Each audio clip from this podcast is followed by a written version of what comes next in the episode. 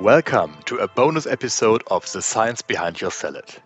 Usually, our great host Jane Craigie is guiding you through our episodes. But like last year, I'm happy to announce a special bonus episode for the holiday season. My name is Jan, and I am working in communications for BASF Agricultural Solutions. Today's episode is about grapes, both in liquid and in solid state. We'll start with an upcoming and growing beverage category, non-alcoholic wines. Christian Nett is the managing director of the family-owned winery Bergdolt Reif & Nett. He is based in the Palatinate area of southwest Germany and has been refining and working on high-quality, non-alcoholic wine for years, with good results. He says the latest vintages don't have to shy away from comparison with traditional alcoholic wines.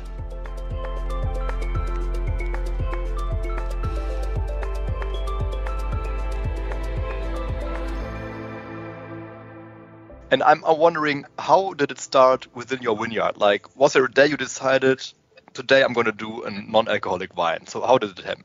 Yeah, that's the idea is a little bit older. So it's from 2018, in the vintage 2018. It was a very good vintage, very good quality, but also good quantity. And the first demand from our customers coming in, and they ask about the alcoholized wines or alcohol-reduced wines. And I started to think about that possibility to enter this part of the wine market.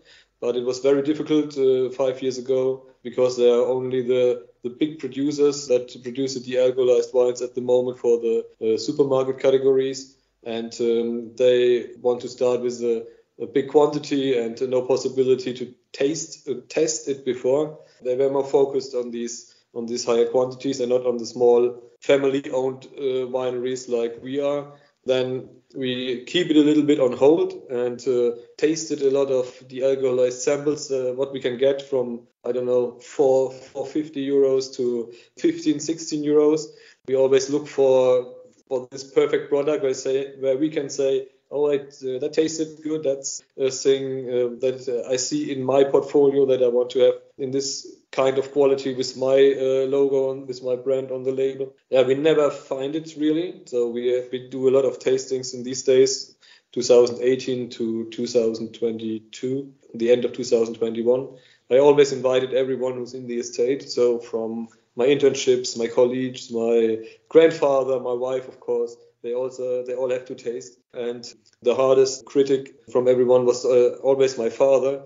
He's also a Winzermeister, and he tasted the alcoholized, and he always said, "Kannst nicht trinken." No, that's a dialect for "you could not drink this." He smells the aromas of the alcoholized wines. He takes a sip, and they know "Kannst nicht trinken." And that's pretty much the same for 2018, 2019, 20, 21.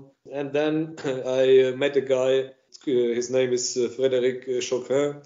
He's doing a lot of the alcoholized wines. He said, "Christian, you have to do this. I bring you a few samples. I have tasted a lot, but yeah, bring me more. We taste more." We find a partner that offers us last winter to do a laboratory sample. So you can send in 10 liters of your wines and you get small bottles back. You will know then how the taste would be when you're doing it in the big machine. And that was the first really customer-related offer where you can say, okay, they don't want to do the big samples and just throw it through the machine and put it on the market.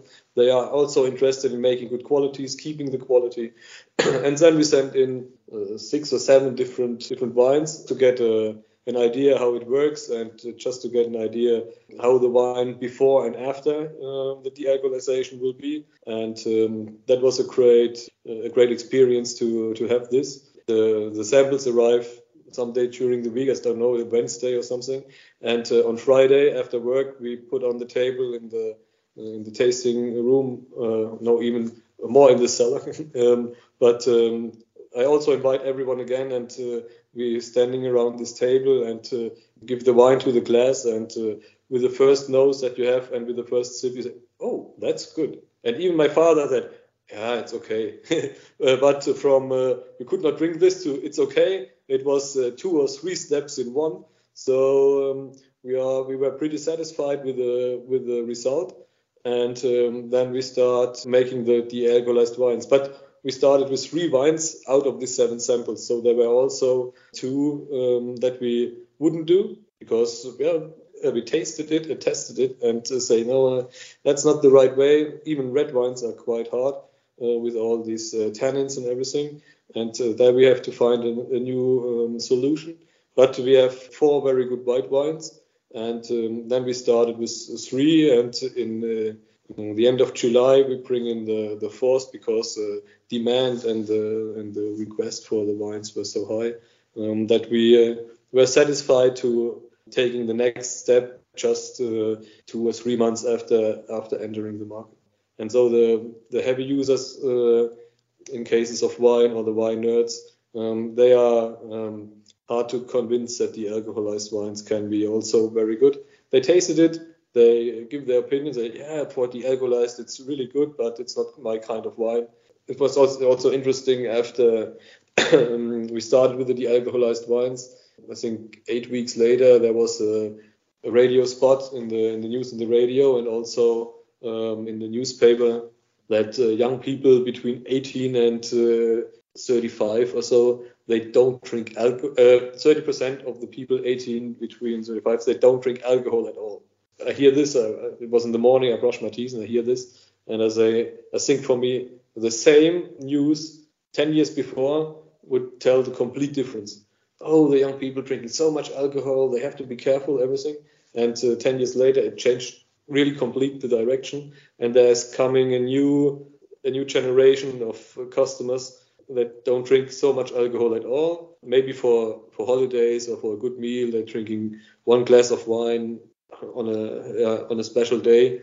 And they also like other things to compare with food, with good food.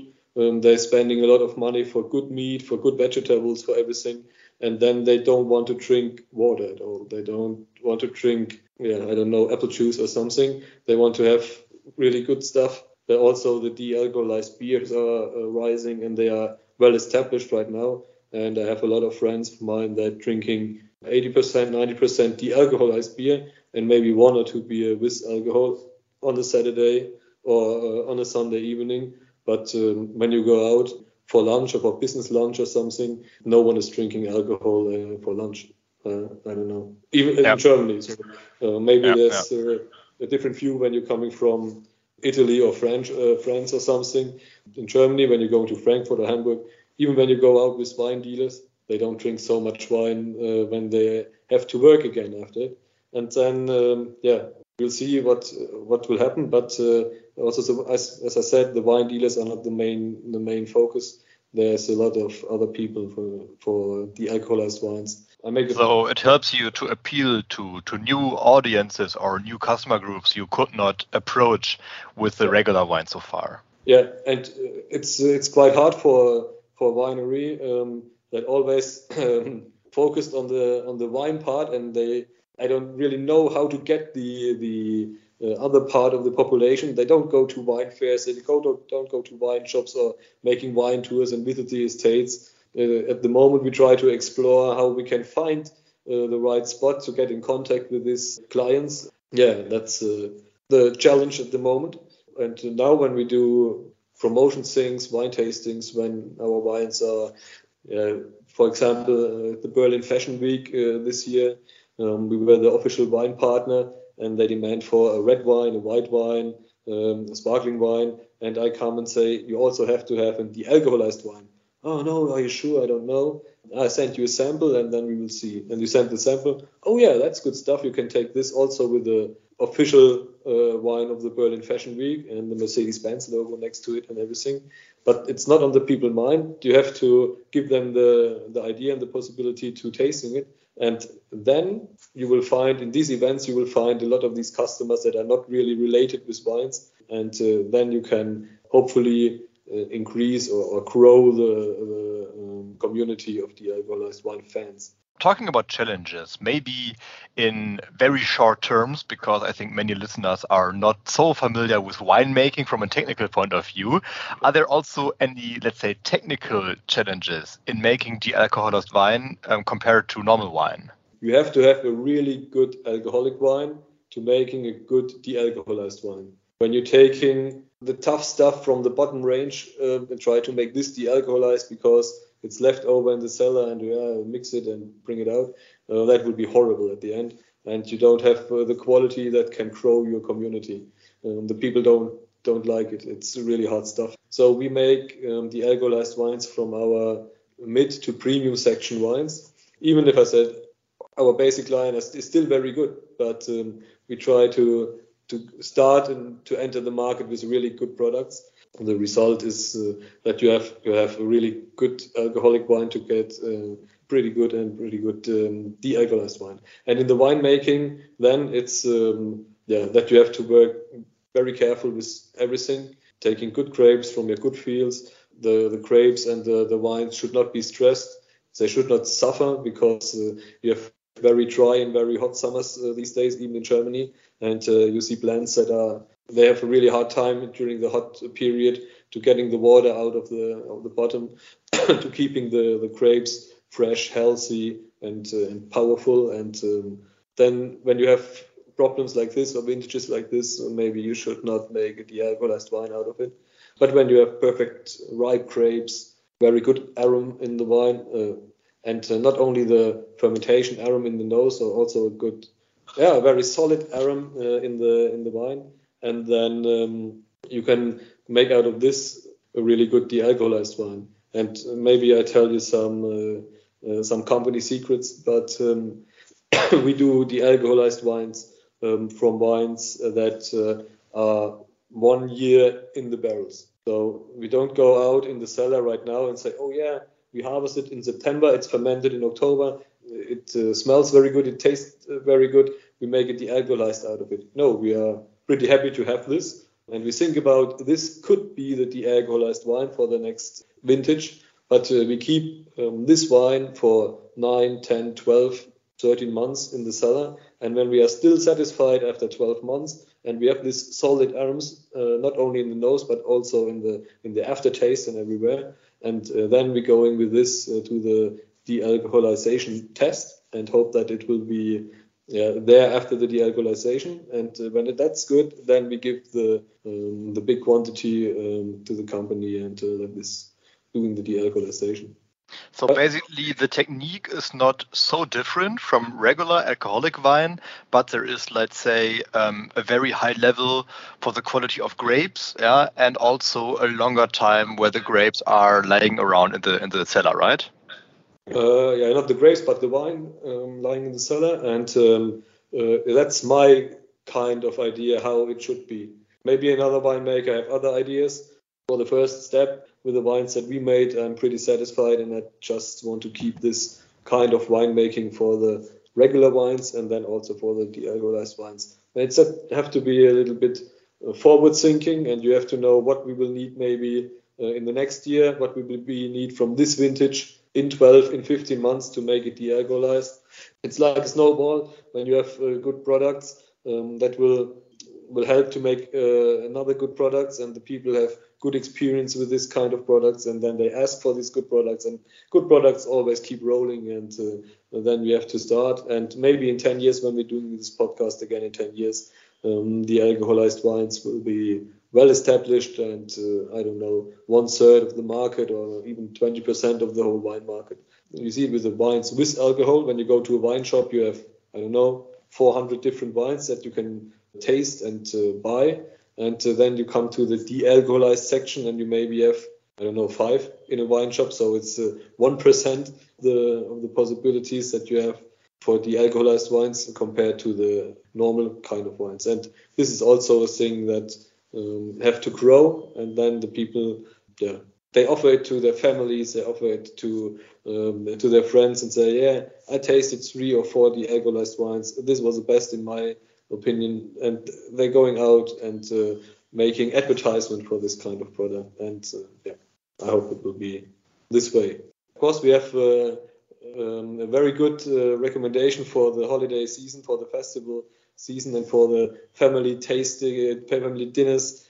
We have Pinot Blanc called Breakaway. It's the one step higher de-alcoholized wine that we brought in July. It's from a barrel fermented Pinot Blanc, which is stored in wooden barrels for 2 years, and then going to the de-alcoholization. And my father, the guy who said you could not drink de-alcoholized wines, said this is his personal favorite, and this is a wine, the de-alcoholized wine, who tasted like wine. This could be on the table like any other wine. It's not a compromise. It's just a good selection, and it's a Pinot Blanc Breakaway. Yeah, don't say anything. Just put it on the table and wait for the reaction of your family and your friends. Then you can tell the secret that it was de-alcoholized, maybe. Yeah, that would be the recommendation for the holiday season. So maybe I'm seeing a regular-looking bottle right now. It looks like a regular bottle of wine. Yeah, it's a classic Schlegelflasche, Schlegel bottle, the classic white German bottle with a screw cap, and it looks pretty similar to a normal wine. And it looks, someone said to me, it looks very serious. So it's not the white bottle with a green screw cap and free, non-zero something on it. It looks like a wine bottle, and that was also very important for me. So I'll open it up. Give it in.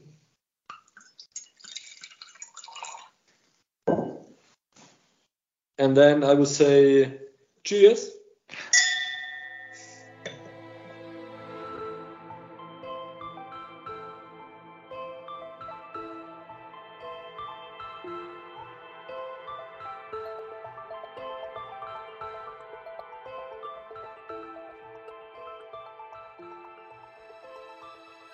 Let's now switch from grapes in liquid state to the solid version. Miguel Atienza is a Philippine native and works in BASF Agricultural Solutions as a digital marketing manager. I spoke with him about the role of grapes in the local cuisine. There are many Philippine dishes cooked with grapes and other fruits, especially around the year-end holidays.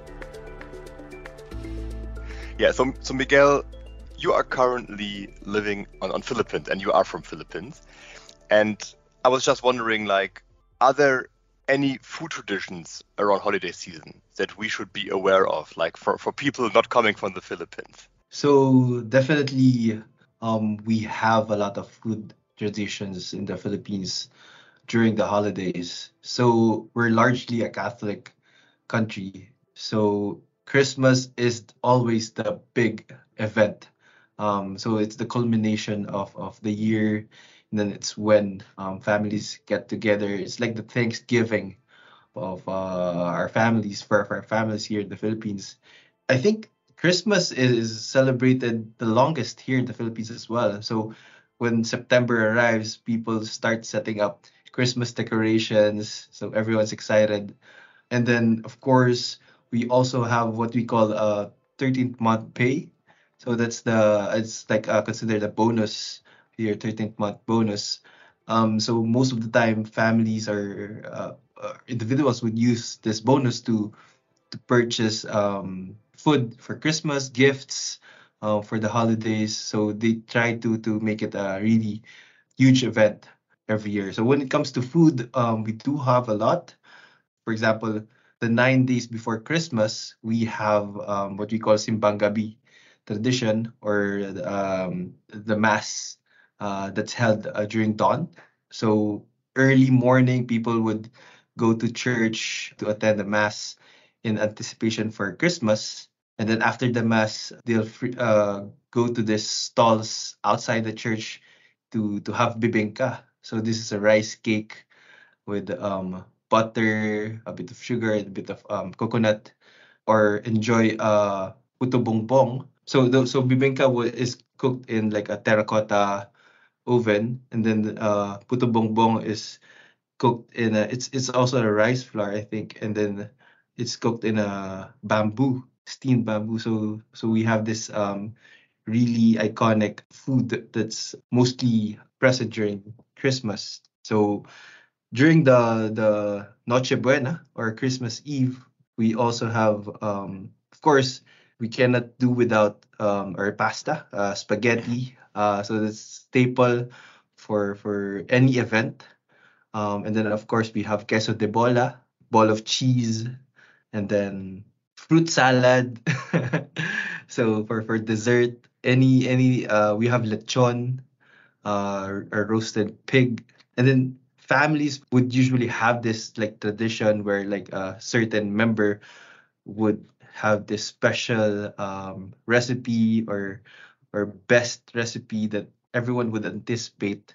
It's looked forward to by many. So it depends per family what that recipe would be. But yeah, usually the best cook would have this spread for the whole family. Yeah, already for me, I would wish to have Christmas right now because this tastes so yummy and tasty, what you just mentioned. So really a great choice of food. And in the episode, we focus a little bit on grapes and the role of grapes in certain drinks and food. Mm-hmm. Are there any special dishes? You just mentioned fruit salad, where grapes play a role in Philippines. Definitely. Grapes in the Philippines, it's not endemic, right? So most of the grapes that we have are imported. It's just recently where we had more growers go into growing grapes here in the Philippines. But surprisingly, the Spanish has influenced us in having grapes in some of our cuisines. I think most notably we'll have menudo, so pork menudo. It would usually have some raisins in it to add a bit of sweetness. And then we'll have our embutido, which is a meatloaf of some sort, which would also have some raisins. And then, of course, we'll have a special fruit salad.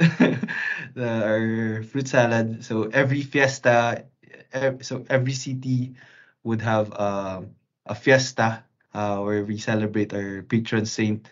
So it's a huge celebration. So when you enter every house, you're welcome to join in and celebrate, eat.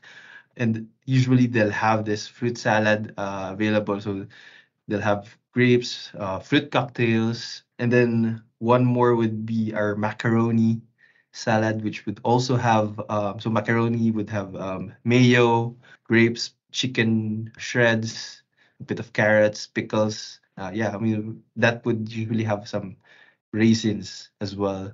Yeah. And then, of course, from time to time, we have wines to add in our celebration. So I've never heard of this macaroni combination, but it sounds like a great idea, like a noodle salad type, right? Yeah. We usually have a huge Tupperware stored in the refrigerator, so that when you don't know what to eat, don't feel like cooking, you'll just grab a plate of macaroni salad as backup. So the go-to backup. Yeah. I like that. And you just mentioned the Spanish influence on your cuisine and also what's being grown in the Philippines. And I've read that there is this tradition of the 12 grapes, especially on New Year's Eve, where which each bell strike, you eat one grape for each month of the new year. Yeah, like 12 grapes for 12 bell strikes. When there is like it's 12 a night and the new year is starting. This is also a thing in the Philippines, right? With eating those 12 grapes or other fruit, is this like a tradition also? I think it varies because probably in some families it is. So as I was saying, we have a bit of Spanish influence, but we also have a bit of Chinese influence. So when it comes to these traditions, of course, grapes would somehow be a challenge for some families because compared to local fruits available in the market, it tends to be more expensive at times. So eating 12 grapes might not be the tradition for some, but definitely the tradition would be to have 12 different fruits in our tables. So that would include grapes. We have oranges, apples, and such. I do remember eating 12 grapes one time during the holidays because of this tradition. But yeah, it's more of having 12 different fruits to represent each month of the new year. And then, of course, 12 fruits that are circle. So circle or round, which symbolizes luck or money because of coins. So it does invite good luck as well for the new year. Okay. Yeah. So if you want to have a banana, you need to slice it first to have those coin-style little pieces. Well, I don't know if they add a banana in the spreads, but usually we'll have apples, oranges, grapes, watermelon, melons. Yeah. So have you already thought about the selection for your New Year's Eve this year? Usually in the market, they'll have like this different fruits set up and sold. Like a package already. It's packaged already, so you can just buy. But definitely, it's if some families buy 12 of each as well to bring in more luck, probably. So now that grapes is more accessible to us in the markets, of course, it's something that we buy for my 2-year-old every time we visit the grocery, and she really does enjoy it. So I'm looking forward having this tradition during Christmas for her. Any wishes or greetings for our listeners for the holiday season and the new year? Yeah, definitely. I wish everyone a very happy Christmas and New Year. Happy holidays to everyone. Hope everyone stays safe during the holidays. COVID-free holiday. And of course, a special time to be with family and their loved ones. So yeah, Merry Christmas, everyone, and a Happy New Year.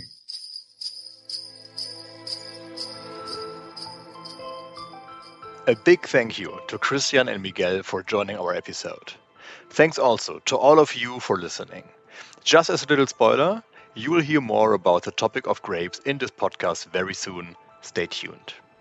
Our podcast team and BASF Agricultural Solutions wish all of you a restful holiday time for you and your loved ones. Take care and talk to you soon.